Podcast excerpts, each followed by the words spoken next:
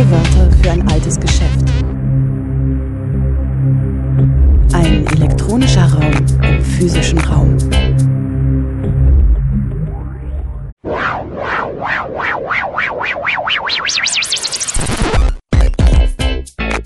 Playback. Herzlich willkommen zu O-Ton Playback bei Radio Dreieckland. Heute rechte Netzwerke in Sicherheitsbehörden und bei der Bundeswehr. Ein Vortrag von Martina Renner am 25. August 2023 im Lüneburger Scala Kino. Martina Renner ist Bundestagsabgeordnete der Partei Die Linke und ausgewiesene Expertin für rechte Umtriebe innerhalb und außerhalb der Parlamente. Sie war in Lüneburg eingeladen von der Rosa-Luxemburg Stiftung Niedersachsen und dem Rosa-Luxemburg Club Lüneburg und ihr Vortrag wurde aufgezeichnet von der unabhängigen Redaktionsgruppe bei Radio Zusa Lüneburg. Ja, danke Paul für die herzliche Begrüßung und danke Ihnen und euch für das Kommen. Ich habe einige schon getroffen, die bei meinem ersten Vortrag hier in Lüneburg dabei waren. Da ging es um rechte Netzwerke in Polizei und Bundeswehr, Terrorplanungen. Da spielte der Soldat Franco Albrecht eine Rolle und das Netzwerk Nordkreuz in Mecklenburg-Vorpommern. Jetzt ist seitdem einiges passiert. Es sind weitere Ermittlungsverfahren hinzugekommen, neue Gruppierungen aufgeploppt und vor allem wird immer deutlicher, dass wir auch sehr regional draufschauen können und die Verbindungen eben auch in Kasernen oder Reservistenverbände vor Ort nachvollziehen können. Und immer natürlich die Frage stellen, wie sieht die bundesweite Vernetzung aus? Weil oftmals wird uns zu Unrecht erzählt, das sind lose Gruppen, die sind nur lokal. Es gibt keine Kommunikation in der Breite. Und äh, das will ich auch an diesem Vortrag ein bisschen deutlich machen, dass diese Annahme der Sicherheitsbehörden nicht stimmt. Bei der Frage, was können wir tun, ist schon richtig aufgezählt worden. Die Frage Politik, Justiz, ähm, was muss aber auch seitens der Strafverfolgungsbehörden passieren. Und ich will ganz deutlich auch bei der Frage Waffenbesitz der extremen Rechten sagen, es ist eben auch Verantwortung der Kommune dass entschieden, ähm, wenn es ähm, Legalwaffenbesitz ist, Waffenberechtigungen bei der extremen Rechten widerrufen werden und Waffen eingezogen werden. Und da sind wir dann eben auch ganz schnell irgendwie auch auf der Seite der Verantwortung zum Beispiel ähm, von ähm, Kommunen wie Städten und Gemeinden. Ja, es soll heute um den Schwerpunkt Niedersachsen gehen, aber beginnen möchte ich ähm, mit der Razzia, die uns ja alle im letzten Dezember, was das Ausmaß, aber auch die Terrorplanung angeht, nicht überrascht hat, aber dennoch ein Stück weit die Öffentlichkeit aufgerüttelt. Es geht um die Gruppierung genannt Patriotische Union und um nochmal deutlich zu machen, um was es hier geht und was auch den Unterschied markiert zu den Gruppierungen, die wir in der Vergangenheit im Rechtsterror gesehen haben, will ich gleich ein paar Zahlen noch mal am Anfang nennen. Es waren 5000 Polizisten etwa im Einsatz. Es war die größte Antiterroraktion der Geschichte der Bundesrepublik. Es wurden knapp 150 Objekte durchsucht. Das war am 7. Dezember letzten Jahres und es gab seitdem tatsächlich auch schon zwei Nachfolgedurchsuchungen. Das müsste man eigentlich auch noch erwähnen. Es wird gegen Mitglieder und UnterstützerInnen dieser Gruppierung ermittelt. Ähm, sie haben sich vorbereitet auf einen Terrorplot, den will ich gleich noch mal ein bisschen neu, äh, näher schildern, indem sie zum einen Waffen beschafft haben, aber zum anderen auch Geldmittel wohl ähm, gesammelt haben, um eben auch zum Beispiel weitere Waffenkäufe durchzuführen. Die Gruppe soll den Plan gehabt haben, ähm, zum einen sogenannte Heimatschutzkompanien aufzubauen, 286 an der Zahl. Und da würde ich gerne mal als erstes die Frage in die Runde gehen, wenn irgendjemand eine Idee hat, wie diese Zahl zustande kommt, wäre ich wirklich sehr dankbar. Wir haben nachgeschaut, hat das irgendeine Analogie zu Anzahl von Gauen im Faschismus oder gibt es sonst irgendwas in der Struktur des Deutschen Reiches, wo das hergelehnt ist? Aber wir sind nicht dahinter gekommen. Es gibt diese ominöse Zahl der 286 Heimatschutzkompanien. Klingt ja harmlos, Heimatschutzkompanien. Nein, das sollten paramilitärische Einheiten sein, die im Falle eines rechten Unsturzes Menschen festnehmen und diese exekutieren sollten. Anzahl der Landkreise? Ja, guckt es nach, wenn ihr Idee hat, schreibt mir danach. Wir haben schon alles Mögliche überlegt. Ich glaube, die ist nicht ausgedacht, die Zahl. Die hat irgendeinen historischen Hintergrund, aber wir konnten es nicht klären. Und zum Zweiten, also neben diesem Aufbau der Heimatschutzkompanien, ging es darum, in den Deutschen Bundestag gewaltsam einzudringen, mit Hilfe eben auch einer der Beschuldigten, der ehemaligen AfD-Abgeordneten und Richterin Malzack Winkemann. Man muss dazu erklären, ehemalige Abgeordnete haben weiterhin Zutrittsrechte in den Bundestag, haben einen speziellen Hausausweis, der es erlaubt, unkontrolliert an der Pforte äh, in den Bundestag zu kommen. Und sie hatte eben eine ganz zentrale Funktion in sozusagen dieser Terrorplanung, weil sie eben auch im Vorfeld des zu planenden Anschlages äh, Mitglieder dieser Gruppierung in den Bundestag gebracht hat, dort die Liegenschaften erklärt hat, die Wege, die unterirdischen, die von den verschiedenen Gebäuden zueinander führen und wie ich meine, eben auch die Möglichkeit hat und vielleicht auch ihre Mitarbeiter und Mitarbeiterinnen, weil sie eben nicht kontrolliert werden, im Gegensatz zu Gästen des Bundestages, die sich durchleuchten lassen müssen, zum Beispiel im Vorfeld so eines Anschlagsgeschehen Waffen ins Haus zu bringen und zu verstecken und an dem Tag X dann einzusetzen was gleich zu der Frage führt, die ich auch die Bundesregierung gestellt habe, warum habt ihr dann eigentlich nicht im Bundestag durchsucht? Also wenn klar ist, der Plan war, in den Bundestag einzudringen, dort Regierungsmitglieder festzunehmen, die Regierung zum Abdanken zu zwingen, einen Staatsstreich durchzuführen oder eben aber auch Abgeordnete zu liquidieren, dann wird das ja nicht so geplant gewesen sein, dass man an diesem Tag X an der Pforte ja, mit dem Sturmgewehr steht und sagt, wir würden mal gerne reinkommen zum Putsch, dann muss eigentlich so eine Planung folgendermaßen sein, dass man vorab uns zum Beispiel über die AfD-MDBs und Mitarbeiterinnen die Waffen schon reinbringt, irgendwo deponiert, dann an dem Tag X die Leute eben als Besucher und Besucherin zum Beispiel einer Fraktion ins Haus bringt, dann Zugriff auf die Waffen nimmt und dann losgeht. Warum im Bundestag nicht durchsucht wurde, ist ein Rätsel ist ein absolutes Rätsel bei alledem, dass es dort vieles gibt bei diesen Ermittlungen, wo ich sagen würde, die sind schon relativ stringent und auch in einem engen Zeitkorridor geführt worden, kann man das eigentlich nicht erklären. Ähm, zu dieser Razzia muss man auch sagen, dass die Anzahl der beschuldigten Personen einmalig ist für Rechtsterrorverfahren, aber insgesamt auch für alle terroristischen Verfahren, die der Generalbundesanwalt in seiner Geschichte geführt hat. Es sind derzeit 64 Beschuldigte. 64 Beschuldigte dazu kommen etwa 100, die Zahl haben wir nicht genau, verfahrensrelevante Personen. Diesen Begriff hat der GBA im Zuge dieses Verfahrens quasi erfunden. Verfahrensrelevante Personen sind nicht Zeugen und Zeuginnen. Verfahrensrelevante Personen sind Leute, bei denen sie annehmen, die haben irgendwas damit zu tun, aber im Moment können sie es noch nicht so richtig nachweisen also potenziell Beschuldigte. Und aus diesem Bereich der verfahrensrelevanten Personen sind nach und nach auch immer welche in den sozusagen Kreis der Beschuldigten gerückt. Und viele gehen davon aus, dass auch in den nächsten Wochen, bis nämlich die Anklage irgendwann erhoben wird, die Anzahl der Beschuldigten weiter steigt. Das sind so viele Beschuldigte, wenn man sich vorstellt, irgendwann wird es ein Verfahren geben, gibt es keinen Standort, ähm, an einem Oberlandesgericht mit einem Staatsschutzsenat, wo dieses Verfahren durchgeführt werden kann. Weil alle diese Beschuldigten haben natürlich ein Recht, ähm, Verteidiger, Verteidigerin, zum Teil mehrere mitzubringen. Da gibt es ähm, Gutachterinnen, Sachverständige. Kein Raum reicht. Stuttgart-Stammheim reicht nicht, München reicht nicht, Frankfurt, kein Raum heißt, reicht.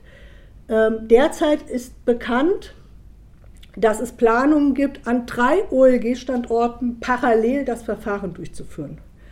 Und zwar in Frankfurt, in München und in Stuttgart-Stammheim. Es ist zu der Anzahl der Beschuldigten ein weiteres Novum in der Geschichte des Generalbundesanwaltes. Wie das strafprozessual ablaufen wird, ein Verfahren an drei Standorten parallel zu machen, ich kann es nicht beantworten. Aber das zeigt, es ist eine wahnsinnige, auch juristische Herausforderung. entsprechend diese große Anzahl von Beschuldigten tatsächlich dann auch, äh, wenn es zur Anklage kommt, ähm, in ein Gerichtsverfahren zu bringen. Was hier interessant ist heute, ist die Frage, wie viele von diesen Personen haben denn eigentlich Bezug zur Polizei und zur Bundeswehr. Wir haben sechs Polizeibeamte und 41 Personen mit Bundeswehrbezug. Das ist angesichts der Gesamtzahl von, nein, wir wissen es ja nicht genau bei den verfahrensrelevanten Personen, etwa 100, aber 64 Beschuldigten schon ein erheblicher Teil. Unter denen mit Bundeswehrbezug befinden sich oder befanden sich zwei aktive Bundeswehrsoldaten, drei ehemalige Berufssoldaten, 14 ehemalige Soldaten auf Zeit und 21 ehemalige Grundwehrdienst- und freiwillige Wehrdienstleistende und ein ehemaliger ziviler Angestellter. Von äh, ihnen sind 36 Personen Reservisten. Das wird uns bei den zwei anderen Rechtsterrorkomplexen, die ich im Nachgang vorstelle, nochmal begegnen und eben auch die Frage aufrufen, wenn wir die Frage rechte Netzwerke in Sicherheitsbehörden und Armee aufrufen, müssen wir auch zwingend auf die Strukturen der Reservistenverbände schauen, weil sie nicht nur ein Ort sind, wo ich an Waffen trainieren kann, wo ich zusammenkommen kann mit einem gemeinsamen auch Bild von uniformierter Männlichkeit, von wer ist der innere und der äußere Feind. Ich kann über den Reservistenverband auch als Zivilist oder Zivilistin eine waffenrechtliche Erlaubnis bekommen. Viele denken ja, Reservistenverband ist der Ort, wo ehemalige Soldaten hingehen. Ja, das stimmt. Aber auch wenn ich nicht gedient habe, kann ich Mitglied des Reservistenverbandes werden. Und wenn ich Mitglied des Reservistenverbandes bin, kann ich sagen, ich habe ein Bedürfnis, eine Waffe zu bekommen, weil ich bin ja im Reservistenverband. Und der Reservistenverband ist für viele Rechte, neben dem, dass sie in Schützenvereinen oder als Jäger aktiv werden, ein ganz wichtiger Ort, um legal zu Waffen zu kommen. Deswegen Augen auf die Reservistenverbände. Das ist gar nicht so leicht. Die Reservistenverbände sind als Bundesverband und Landesverbände organisiert leben ausschließlich über Steuermittel, also werden aus dem Bundeshaushalt finanziert, aber das Parlament hat gegenüber ihnen keine Kontrollrechte, weil sie ein privatrechtlicher Verein sind. Das heißt, alles das, was es dort an notwendiger Auseinandersetzung geben müsste mit rechten Strukturen, wird im Moment quasi dadurch blockiert, dass es gar keinen sozusagen Zugriff, keine Transparenz gibt von Politik auf Reservistenverbände. Ich, ja? Ja? Naja, weil es im Bundeshaushalt einfach einen Etat gibt für die Reservistenverbände, weil das eine politische Entscheidung ist, dass sie Geld kriegen. Also ich kann jetzt nicht aus dem Kopf den genauen Betrag sagen, aber er ist nicht niedrig. Ja? Also genau, es rechtfertigt mir damit, dass natürlich ähm, man sagt, das ist doch ein guter Ort, irgendwie da pflegen die ihre Kameradschaft und die machen ja auch soziales Engagement und die machen ja auch ähm, äh, zivil-militärische Zusammenarbeit, stehen also bereit im Falle von Katastrophenfällen und so weiter. Es gibt äh, aus Seiten konservativer Sicherheitspolitik sicherlich Begründungen, warum das eine gute Sache ist. Ähm, ich finde, ähm, dass Reservistenverbände Verbände komplett unkontrolliert sind, tatsächlich das zentrale Problem. Das, ja, natürlich. ähm,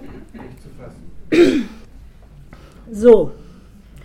Also mindestens zwei der Personen, die zum Zeitpunkt der Durchsuchung im Dezember als aktive Reservisten, das war allerdings in Bayern und Brandenburg, ähm, und die Dienstorte der ehemaligen Soldaten, die verteilen sich über das gesamte Bundesgebiet. Wir haben uns natürlich gefragt, gibt es regionale Schwerpunkte oder gibt es Kasernen, ähm, aus denen ganz besonders ähm, Leute geworben wurden für diese Rechtsterrorstruktur Patriotische Union. Das ähm, konnte man so nicht ähm, sehen. Ähm, und es sind auch fast alle Truppengattungen ähm, des Heeres sowie im geringen Maße auch Luftwaffe und Marine vertreten. Dass aber es dennoch bestimmte Präferenzen gibt, darauf komme ich dann nochmal gleich, was sozusagen die militärische Vorprägung angeht. Ähm, und zwölf Beschuldigte und zehn andere verfahrensrelevante Personen verfügten zum Zeitpunkt der Durchsuchung über eine waffenrechtliche Erlaubnis.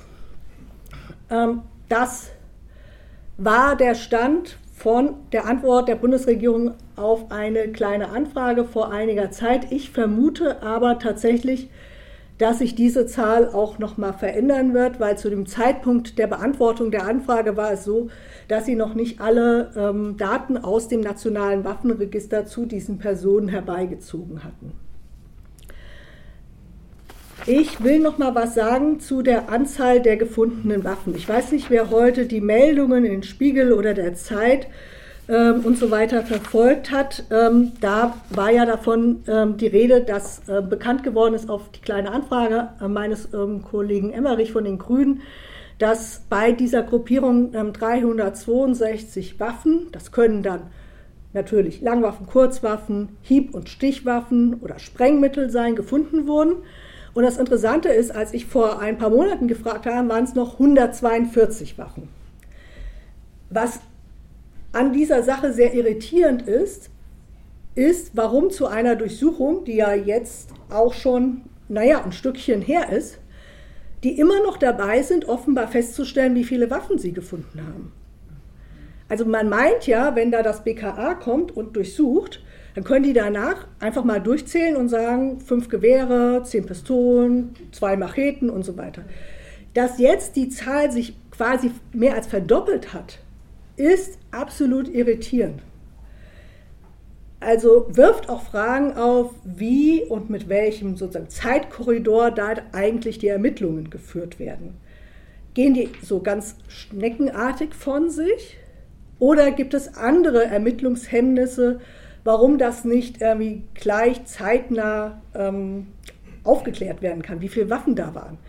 Deswegen sage ich bei allen Zahlen, wie viele von denen haben waffenrechtliche Erlaubnisse, wie viele von denen waren Armeeangehörige, würde ich sagen, es ist alles vorläufig. Ich kann mir vorstellen, dass die einfach auch noch mal in drei Monaten sagen, wir haben noch mal nachgezählt, es ist doch anders. Ja? Ähm, und Meiner Meinung nach muss man in solchen Kontexten immer ganz klar sagen, weil es ja auch einen gewissen Zeitdruck gibt für den Ermittlungsführer, den Generalbundesanwaltes, ähm, geht das eigentlich nicht, wenn das irgendwie so schnarchig vonstatten geht. Weil natürlich haben Leute, die, einige sind ja davon auch inhaftiert, das Recht, irgendwann eine Haftprüfung zu verlangen. Und es ist ja auch schon Beispiel ähm, einer aus diesem Kontext wieder aus der Haft entlassen worden. Und je länger das Ganze dauert bis zur Anklagehebung, desto wahrscheinlicher wird es auch zum Beispiel, dass Beschuldigte aus Haft entlassen werden. Und das äh, hängt dann eben sehr stark eben auch der Frage mit der Stringenz der Ermittlungen zusammen. Jetzt kommen wir zu Niedersachsen. Welche Verbindungen gibt es überhaupt zu Niedersachsen? Und jetzt immer nach jetzigem Kenntnisstand. Wie gesagt, übermorgen können die sagen, es sieht wieder anders aus. Ähm, nach jetzigem Kenntnisstand haben vier Beschuldigte einen Bezug nach Niedersachsen. Das ist relativ wenig. Und weil so wenige einen Bezug nach Niedersachsen haben, insgesamt übrigens nach Norddeutschland, erklären sich auch die drei OEG-Standorte, an denen das zukünftige Verfahren sein soll, weil der Schwerpunkt tatsächlich auf Bayern, Baden-Württemberg und zum Beispiel ähm, Frankfurt kommt da rein, eben auch wegen Bezug nach Hessen, aber auch nach ostdeutschen Ländern. Wir haben unter ihnen zwei ehemalige Polizisten, einen Rechtsanwalt und eine Heilpraktikerin. Das ist ziemlich ich finde, ja, symbolträchtig für diese Gruppierung. Wir haben Bezüge, die kommen aus dem esoterischen Bereich, aus dem verschwörungsgläubigen Bereich. Das sind Leute, die sich auch bei den Maßnahmegegnerinnen engagiert haben.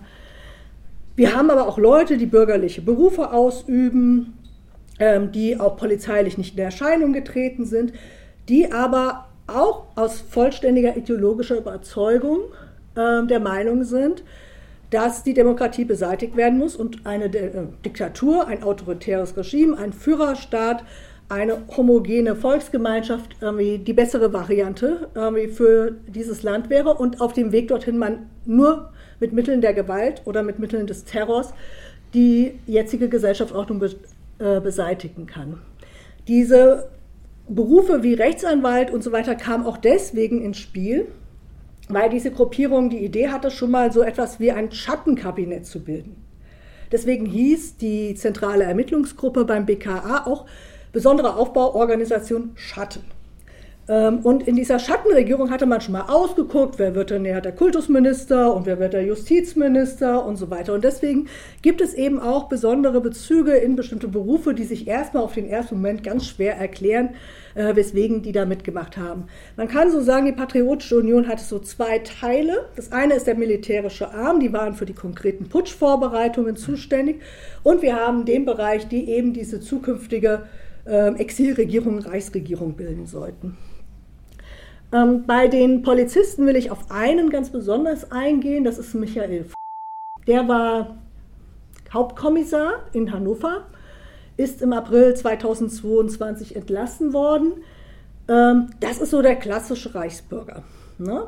Der hielt äh, Reden auf Querdenker-Demonstrationen und kandidierte auch bei der Bundestagswahl für die Basis. Es kommt noch etwas hinzu, was als ähm, diese Gruppierung aufgedeckt wurde, durch die Razzien nochmal besondere Erschütterungen hervorgerufen hat, insbesondere in der jüdischen Community, weil war in Hannover für Prävention und Einbruchschutz verantwortlich und entwarf Konzepte nach dem Terroranschlag in Halle zum besseren Schutz äh, von jüdischen Gemeinden und ähm, deren Einrichtungen. Er ist 22 schon entlassen worden, aber es zeigt nochmal auch jemand, ja, ähm, der bis dato offenbar in der Polizei überhaupt nicht aufgefallen ist angesichts seiner Überzeugungen und Ansichten. Das ist relativ unwahrscheinlich. Also so gerade Leute aus dem Querdenker-Milieu sind oftmals sehr sendungsbewusst und quasseln alle voll mit ihren Überzeugungen, dass der nicht mal irgendwie in der Polizei irgendwie damit aufgefallen ist, das müsste man eben auch noch mal anschauen, welche Verantwortung eigentlich Vorgesetzte haben, nicht frühzeitiger zum Beispiel bei solchen Äußerungen oder bei solchen ähm, äh, Weltanschauungen dann zu intervenieren. Ähm, dann gibt es ähm, noch eine weitere verfahrensrelevante Person, die ebenfalls wie Mitglied der Polizei für Aufklärung war. Polizei für Aufklärung war eben auch eine Organisation unter denen, ähm, die sich organisiert haben gegen die Corona-Maßnahmen und Frisch war eben teilweise der Schatzmeister. Die Verbindungen dieser Gruppierung zur Patriotischen Union, Querdenkergruppierungen, die sind auch deswegen interessant, weil man eben sehen kann bei der Patriotischen Union, dass sie nicht an den Grenzen der Bundesrepublik Deutschland enden. Es gab auch Maßnahmen in Österreich. Ähm, und ähm, genau dort gibt es ja ähnlich wie in Deutschland eben diese verschwörungsgläubige Mobilisierung. Und die haben tatsächlich auch eben nicht nur hier rekrutiert für diese, rekrutiert für diese Organisation, sondern eben zum Beispiel auch im Nachbarland. Eine andere Gruppe, die wahrscheinlich weniger medial präsent ist, aber für den Raum Niedersachsen ziemlich wichtig, ist die Neigungsgruppe. Auch hier gibt es Verbindungen von äh, Bundeswehrreservisten ähm, und zur neonazistischen Artgemeinschaft. Und wenn man sich anschaut, ähm, wie diese Gruppierung ähm, zusammengesetzt wird, dann sieht man, das ist sehr, sehr ähnlich zu dem, was ich eben zur Patriotischen Union gesagt habe. Und deswegen nochmal diese Vorbemerkung.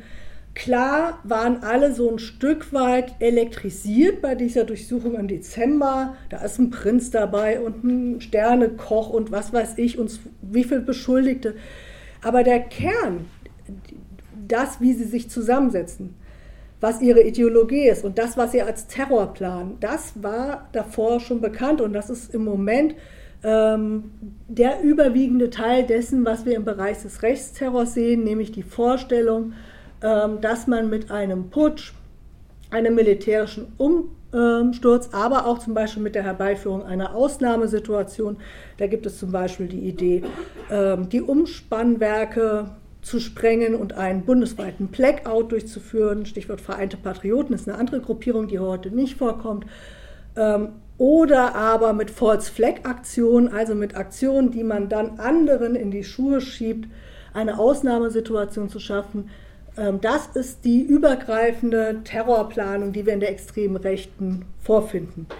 Weil ich da an der Stelle nicht missverstanden werden will, sage ich es. Es heißt nicht, dass wir alles, was wir in Rechtsterror derzeit haben, sich mit diesem Tag X-Konzept beschäftigt. Wir haben auch noch den klassischen 1990er, 2000er Jahre Terror, der das Konzept des Rassenkrieges verfolgt. Wir hatten im letzten Jahr einen rasanten Anstieg der Angriffe auf Flüchtlinge und ihre Unterkünfte. Ich will nochmal die Zahlen nennen. Letztes Jahr waren es 121, im Jahr davor 70. Das ist ein Anstieg von 73 Prozent. Jeden dritten Tag passiert ein äh, gewalttätiger, zum Teil auch bewaffneter Angriff oder eben eine Brandlegung an Unterkunft von Flüchtlingen oder bei Geflohenen. Und diesen, dieses Vorgehen diese Art von Terror, auch der Terror gegen politisch Andersdenkende, gegen linke, engagierte Antifaschisten, ist weiterhin Realität. Es ist nicht alles Tag X-Terror. Aber der Tag X-Terror, der derzeit geplant wird, ist zum einen, was die Anzahl der Beschuldigten angeht, das, ja, ich sage mal, gros dessen, was die Sicherheitsbehörden derzeit abbilden. Das ist ja auch nur das Hellfeld, was wir wissen. Und dieser Tag X-Terror ist meiner Meinung nach auch für uns in der Auseinandersetzung als Antifaschistin besonders herausfordernd, weil wir es ja nicht nur mit bewaffneten Neonazis zu tun haben, wir haben es auch mit professionellen Mördern zu tun. Also Leute, ich sage das jetzt mal so überspitzt, ja, Leute, die äh, zum Teil in Spezialeinheiten ähm, spezielle Techniken gelernt haben, der Sabotage, des lausloten Tötens, was weiß ich, die mit einem Schnellfeuergewehr umgehen können, die effektiv damit schießen und wenn sie dann schießen würden, sind Dutzende Menschen innerhalb weniger Sekunden tot.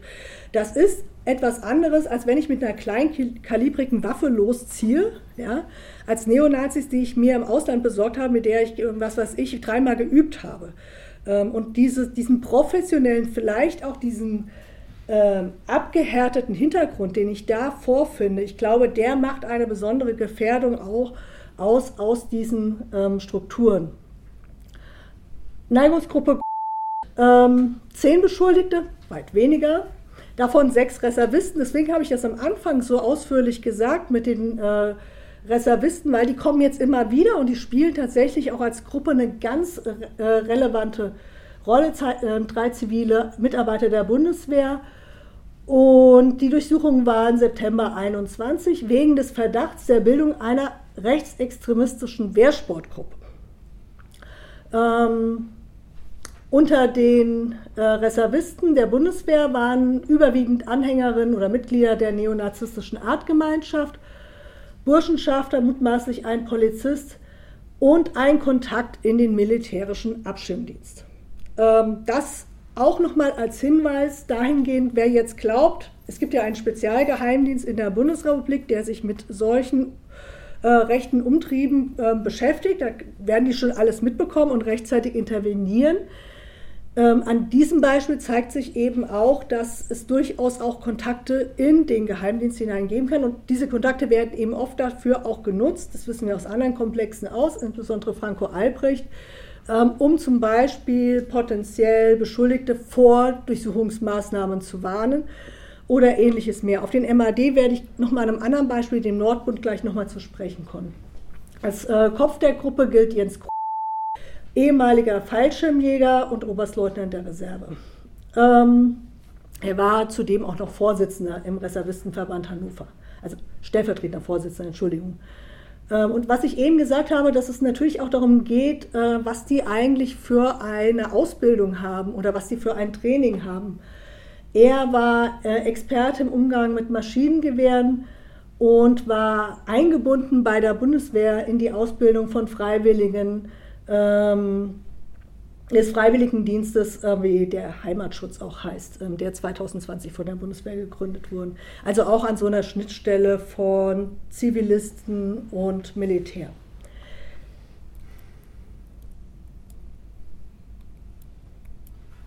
So, der Schwerpunkt der ähm, Razzia lag in Niedersachsen. Ähm, und jetzt kommen ein paar Ortsnamen, die werden jetzt aber gleich wichtig. Deswegen sage ich sie, Mellendorf, ähm, wohnhaft war, waren das Objekte in Beutze, Bückeborg, Rinteln und Minden. Ähm, dann wurde noch irgendwie an den Arbeitsplätzen durchsucht, auch in einer Kaserne. Und hier muss ich ein bisschen gucken, dass wir, genau, haben wir noch Verbindungen irgendwie zu völkischen ähm, Organisationen, Maitans.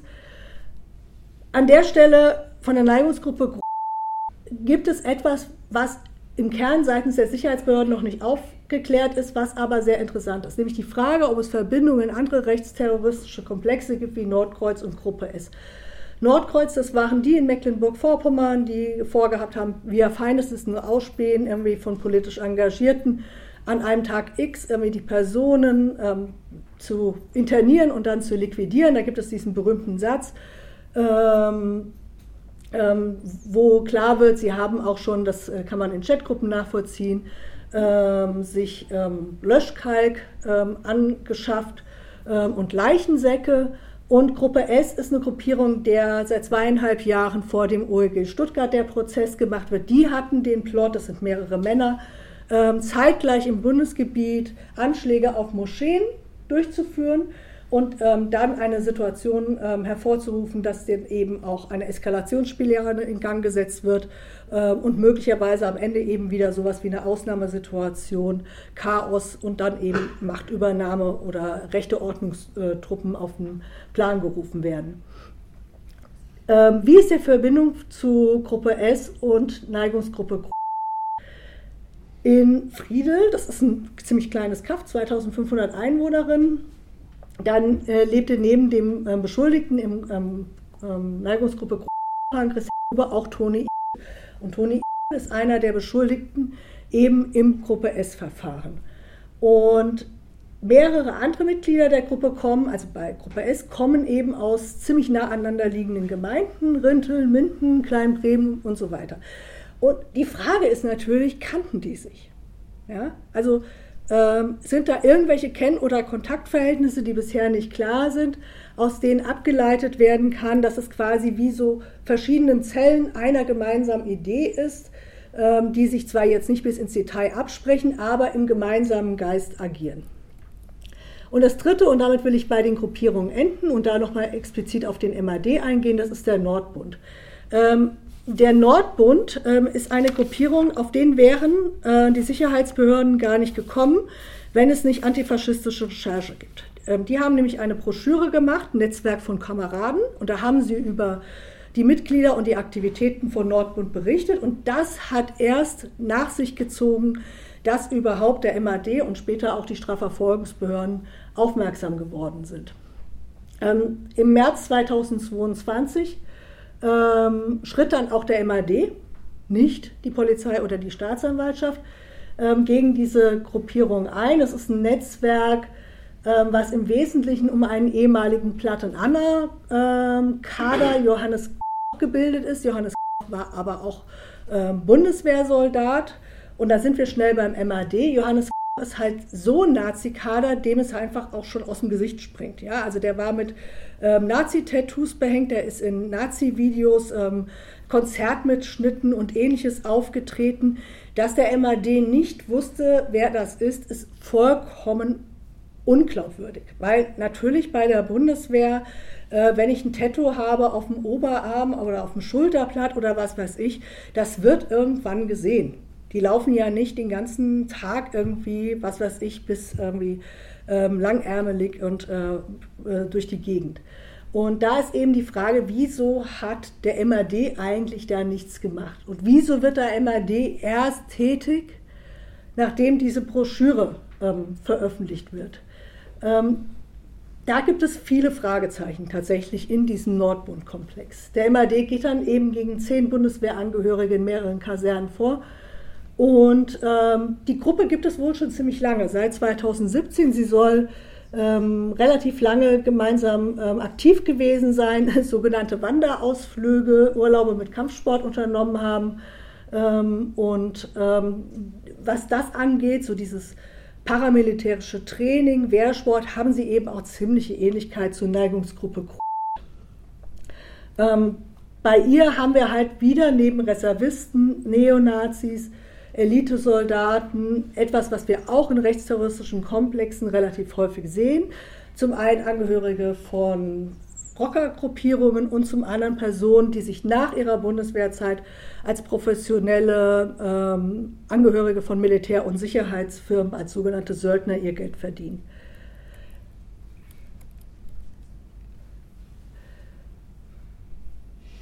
So, jetzt steht da noch mal ein bisschen was, ähm, diese Verbindung eben auch zu diesen Militär- und Sicherheitsfirmen, da spielen eben auch Personenschützer eine Rolle. Und, ähm, und dann etwas, was dann nochmal zurückgeht, wenn wir nochmal an den Anfang gehen zur Patriotischen Union, dass nämlich einer der durchsuchten Dennis W. auch bei den Kommandospezialkräften war.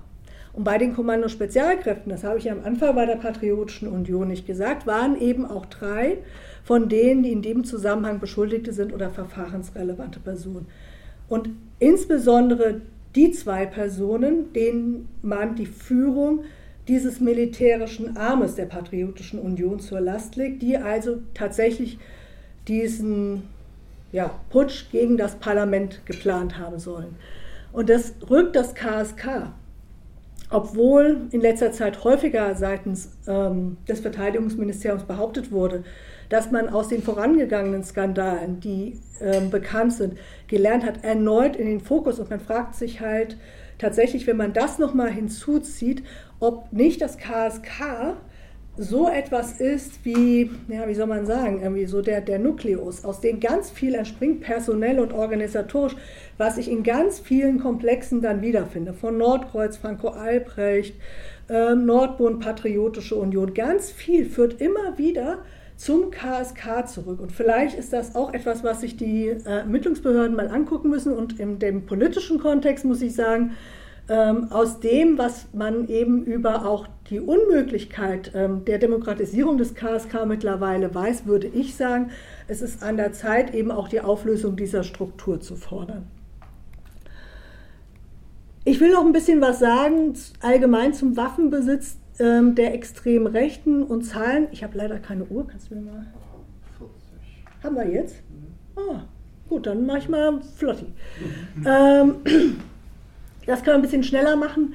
Ähm, die derzeitige Innenministerin Faeser hat ein Zehn-Punkte-Programm im Kampf gegen Rechtsextremismus im März letzten Jahres verkündet. Aktionsplan gegen Rechtsextremismus. Einer dieser Punkte, da stehen nur richtige Sachen drin, die hat quasi bei uns abgeschrieben. Alles das, was wir jahrelang gefordert haben. Vollstreckung der offenen Haftbefehle, Zerschlagung der Strukturen, bessere Finanzermittlung, bessere Ausstattung der politischen Bildung, kann das alles durchgehen. Aber auch Entwaffnung der extremen Rechten stand da drin. Passiert ist nichts. Ähm, und es ist wirklich fatal, in so einem Themenfeld Symbolpolitik zu betreiben. Das ist das, also wirklich gefährlichste, was man machen kann, weil man suggeriert, es passiert was, wo nichts passiert. Und die realen Zahlen, was den Waffenbesitz angeht, ähm, stehen hier. Ähm, wir hatten ähm, Stichtag 31. Dezember 2021 1500 rund extreme Rechte und 500 Personen des sogenannten Phänomenbereichs Reichsbürger und Selbstverwalter als Inhaber waffenrechtlicher Erlaubnisse. Diese Personen werden, Reise werden mittlerweile durch die Behörden getrennt gezählt. Also die sagen, Reichsbürger sind keine extreme Rechte, deswegen zählen wir die extra. Das ist eine andere Diskussion, die wir auch gerne führen. Ich halte das für Quatsch. Ja? ja. Ähm, aber sie fusseln es auseinander, was eigentlich zusammengehört. Deswegen muss man die Zahlen jetzt immer addieren. Und im Vergleich zum Vorjahr ist das nochmal ein Anstieg von 30 Prozent. Also hallo, irgendwie nichts mit Entwaffnung der extremen Rechten. Ähm, und dann nochmal die Zahlen ähm, zum tatsächlichen Entzug der waffenrechtlichen Erlaubnis. Die klingen erstmal relativ hoch. Äh, und die werden auch oft als Erfolgsmeldung verkauft. Aber wenn die Zahl der Neuerwerbe von waffenrechtlichen Erlaubnissen sozusagen schneller steigt durch extreme Rechten als der Entzug, dann haben wir das Bild, was wir seit Jahren haben, nämlich dass die Zahl der waffenrechtlichen Erlaubnisse immer ansteigt. Und das ist das, wo ich vorhin gesagt habe, da kommt die Kommune ins Spiel, weil die, die es am Ende machen müssen, ist halt das Ordnungsamt irgendwie. Und die müssen dann oft in Amtshilfe der Polizei eben dafür sorgen, dass tatsächlich die Erlaubnisse widerrufen werden und die Waffen eingezogen werden. Und neben dieser Legalbewaffnung ist auffällig, dass wir seit Jahren äh, feststellen, dass im Zuge von Razzien bei der extremen Rechten immer mehr und immer gefährlichere Waffen gefunden werden. Und zwar immer mehr Waffen auch, die dem Kriegswaffenkontrollgesetz unterliegen. Also Waffen, die ich nicht einfach als Schütze oder Jägerin oder als Militarier, Händlerin und so weiter erlangen kann, sondern die ich nur haben kann, weil ich entweder aktiver oder ehemaliger Armee- oder Polizeiangehörige bin oder aber weil diese Waffen dort entwendet wurden. Anders kann ich an diese Waffen schwerlich rankommen. Gibt natürlich auch noch Möglichkeiten im Ausland, aber es bleibt dabei, auch eine Kalaschnikow ist eine Waffe, die in Deutschland dem Kriegswaffenkontrollgesetz unterliegt. Und wir versuchen jetzt, äh, weil es die Behörden nicht tun, tatsächlich diese Waffenfunde zu dokumentieren. Also wir haben uns die Aufgabe gesetzt mit meinem Büro, immer dann, wenn es irgendwo Pressemeldungen gibt, da und da sind Waffen gefunden worden, wie jetzt die Tage im Umland von Hamburg, einfach zu gucken, irgendwie, wo sind die Meldungen, kann man das verifizieren, ist das auch wirklich jemand aus der extremen Rechten und einfach eine Chronik zu führen, weil durch die Chronik bekommt man überhaupt erstmal einen Eindruck zu dem, was tatsächlich an Waffen unterwegs ist in der extremen Rechten. Und deswegen nur mal so zwei zwei Beispiele, ähm, was man da findet. Ich nehme mal das untere, irgendwie ähm, letzten April, also 22. Ähm, da ist bei einem Reichsbürger in Boxberg, Bobstadt, ähm, zwei begehbare Waffenkammern gefunden worden, also mit mehreren schnellautomatischen Waffen, Kriegswaffen, Handfeuerwaffen und rund 5000 Schuss und ein aufgestelltes Maschinengewehr. Und solche Meldungen, die lesen Sie oder lest ihr oft auch gelegentlich in der Zeitung. Und dann steht dann sowas wie, ja, waffennah oder waffenaffin oder Waffensammler oder ist auch schon als verrückter Vogel vor Ort aufgefallen, ja.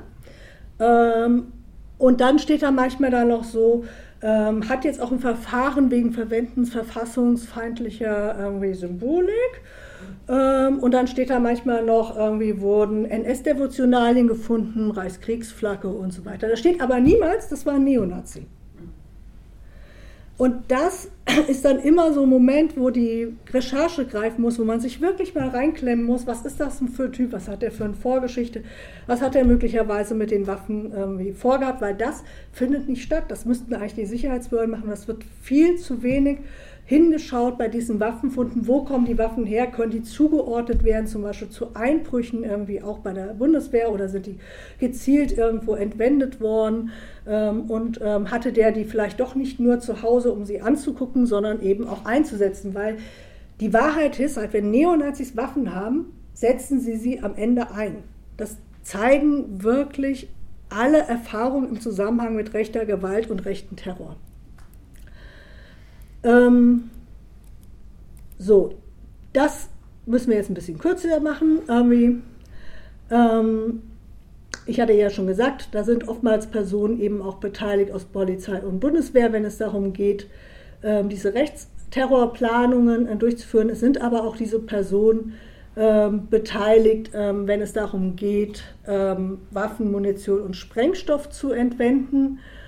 Und ich habe jetzt nur drei Komplexe rausgepickt, weil die eben auch Verbindungen nach Niedersachsen haben. Ich habe Kurzgruppe S und Nordkreuz erwähnt.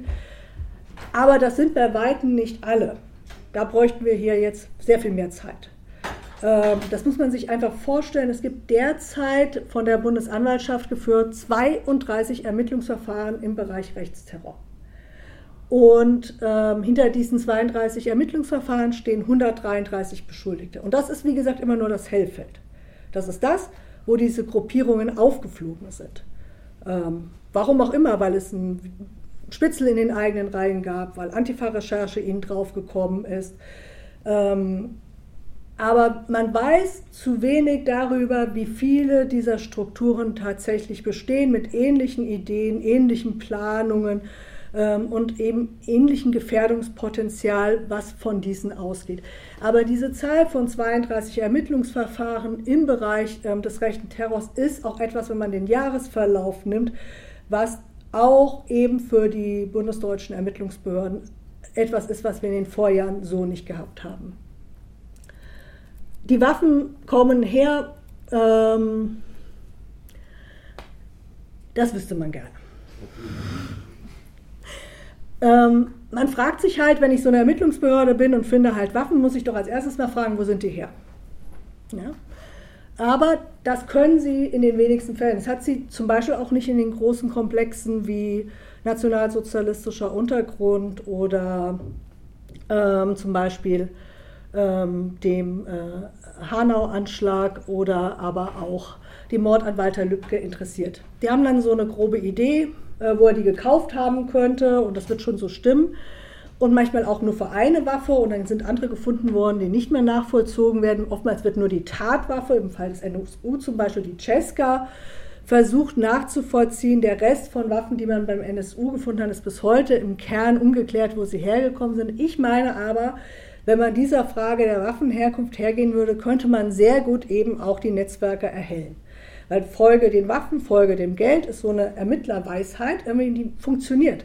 Weil diese auf diese Netzwerke greifen, die zum Teil schon seit Jahrzehnten zurück, um sich zum Beispiel mit Waffen, Munition und Sprengstoff zu besorgen. Deswegen verstehe ich immer relativ wenig irgendwie, warum man dem nicht mit voller sozusagen Stringenz nachgeht. Und teilweise ist es erst im Prozess durch die Aussagen der Beschuldigten selbst. Franco Albrecht hat das zum Beispiel vorgeführt, dann im Prozess gesagt, ja, dann hatte ich auch noch eine, ich weiß gar nicht mehr, war es jetzt eine G3 oder G6, ich weiß nicht mehr, da hatte ich auch noch ein Sturmgewehr. Ja, also, ähm, weil die Ermittler selbst hatten zwar Munition gefunden, hatten zu dem Zeitpunkt aber gar keine Idee, ob er auch das dazugehörige Gewehr hat. Das hat er dann im Prozess selbst eingeräumt. Deswegen müsste man sehr viel enger Dort, wo Munition, Waffen und Sprengstoff bei der Bundeswehr und der Polizei verschwindet, die Polizei in Sachsen verliert ja auch gelegentlich mal eine MP, äh, müsste man eben enger schauen, wenn irgendwo wieder was gefunden wird, wo kommen die eigentlich her? Jede Waffe hat eine Seriennummer, jede Munition hat eine Chargennummer. Das müsste eigentlich einfach nur zusammengepuzzelt werden. Und das findet nicht statt. Und weil man es nicht zusammenpuzzelt, kann man auch nicht am Nachhinein sagen, die Kaserne in XY. Das scheint irgendwie sozusagen das offene Scheunentor zu sein, aus dem das alles rausgetragen wird. Da scheint jemand in der Waffenkammer zu sein, der da mitmacht irgendwie. Und, also, und das ist ein zentraler Punkt, wo ich neben vielen sagen würde, das ist ein Grundversäumnis derzeit auch der Ermittlungen. Dann gibt es natürlich auch noch Waffen, ähm, die aus älteren Zeiten kommen. Spielt insbesondere auch die Frage ähm, des äh, Söldnereinsatzes von Neonazis in den Jugoslawienkriegen in den 1990er Jahren eine Rolle, dass viele Waffen damals als Sold oder als Geschenk nachher ähm, nach Deutschland und nach Österreich gekommen, auf die heute immer noch Zugriff genommen wird. Aber auch das ist etwas, was die Ermittler wissen, aber nicht ähm, aufzuklären bereit sind. Ähm, was ist eigentlich zu tun? An diesen noch nicht ausformulierten Verbindungen zwischen den zum Beispiel Komplexen und Gruppe S, ähm, finde ich, muss man nochmal deutlicher Druck machen, dass die Verfahren zusammengedacht werden müssen, dass sie nicht getrennt in den Ermittlungsbehörden behandelt werden, sondern dass sie von Netzwerken ausgehen müssen und dass sie entschieden auch in Ermittlungsgruppen nach Verbindungen suchen müssen. Ich muss, was die Behördenkultur angeht, an die politisch Verantwortlichen ran. Ich habe das an dem Beispiel von dem Polizisten in Hannover gesagt. So jemand wird nicht über Jahre äh, unauffällig gewesen sein. Warum hat der Vorgesetzte nichts gemacht? Ich muss auch an die Vorgesetzten ran ähm, in dem Zusammenhang, ähm, wo Waffen und Sprengstoff äh, verschwinden. Ähm, da gibt es Vorgesetzte, die dafür die Verantwortung tragen. Und ähm, wenn ich auch sehe, dass ich Spezialeinheiten habe, die immer wieder in Erscheinung treten, dann muss man eben auch an einem bestimmten Punkt sagen, dass sie aufgelöst werden müssen.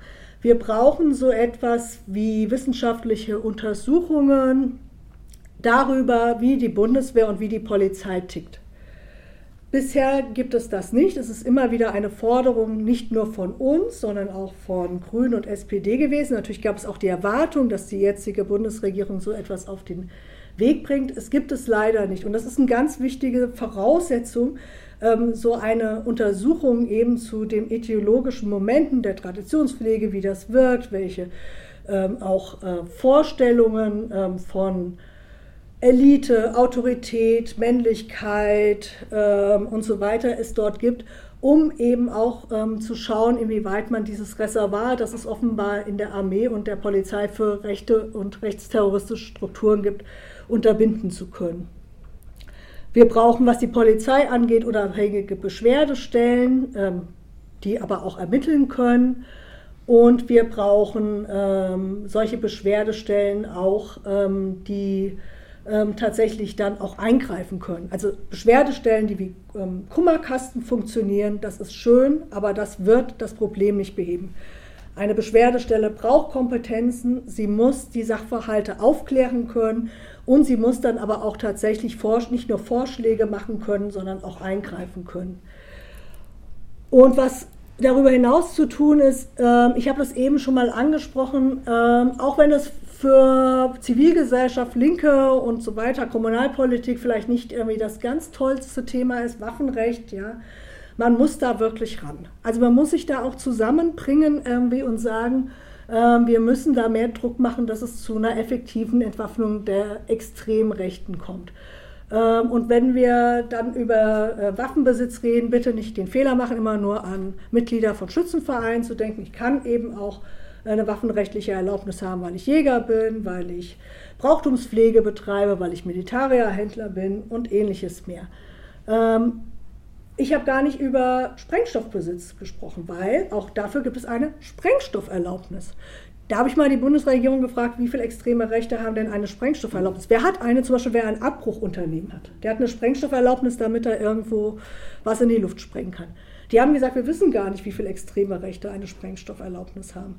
Ist aber nicht gut, wenn ich weiß, dass es irgendwie rechtsterroristische Planungen gibt, die eben auch zum Beispiel Sabotage als Idee haben, zum Beispiel Sprengung eines Talsperre oder sowas. Ja? Ähm, und dann, ähm, was weiß ich, ähm, Eingriff in die Trinkwasserversorgung. Ja? Könnte ja auch so ein Szenario sein, so einen Tag X herbeizuführen will ich doch eigentlich mal wissen, wie viele Nazis so eine Sprengstofferlaubnis haben. Auch das muss man, glaube ich, mitdenken. Ich habe eben schon gesagt, wir müssen mehr über die Lieferwege und die Zusammenhänge bei der Waffenbeschaffung reden. Und zuletzt, ich bin dafür ähm, tatsächlich auch ähm, zu sagen, es gibt bestimmte Waffen, für die gibt es kein Bedürfnis, zum Beispiel halbautomatische Waffen. Da kann mir bis heute niemand sagen, welche olympische Disziplin das sein soll warum ich an einer halbautomatischen Waffe irgendwie ähm, trainieren muss. Ähm, und ich bin dafür, es gibt sehr viele Schießstände, auf denen man auch zum Teil, ohne dass man eine waffenrechtliche Erlaubnis hat, so etwas wie ähm, Holzerkampf üben kann oder Sniper-Training und so weiter. Auch diese sogenannten Schießsportplätze und so weiter, finde ich, da muss man mit einem Verbot reagieren. Das ist ein Bereich, ähm, es kann meiner Meinung nach auch dafür kein Bedürfnis geben, dass Zivilisten Krieg üben. Und das wären nochmal so ein paar Anregungen, wo ich auch denke, gerade das Waffenrecht ist etwas, was insbesondere auf kommunaler Ebene ähm, ein guter Andockpunkt ist für Leute, die sich vor Ort engagieren, ähm, tatsächlich ganz schnell auch und ähm, entschieden auch zu Veränderungen zu kommen. Jo, soweit erstmal. Danke.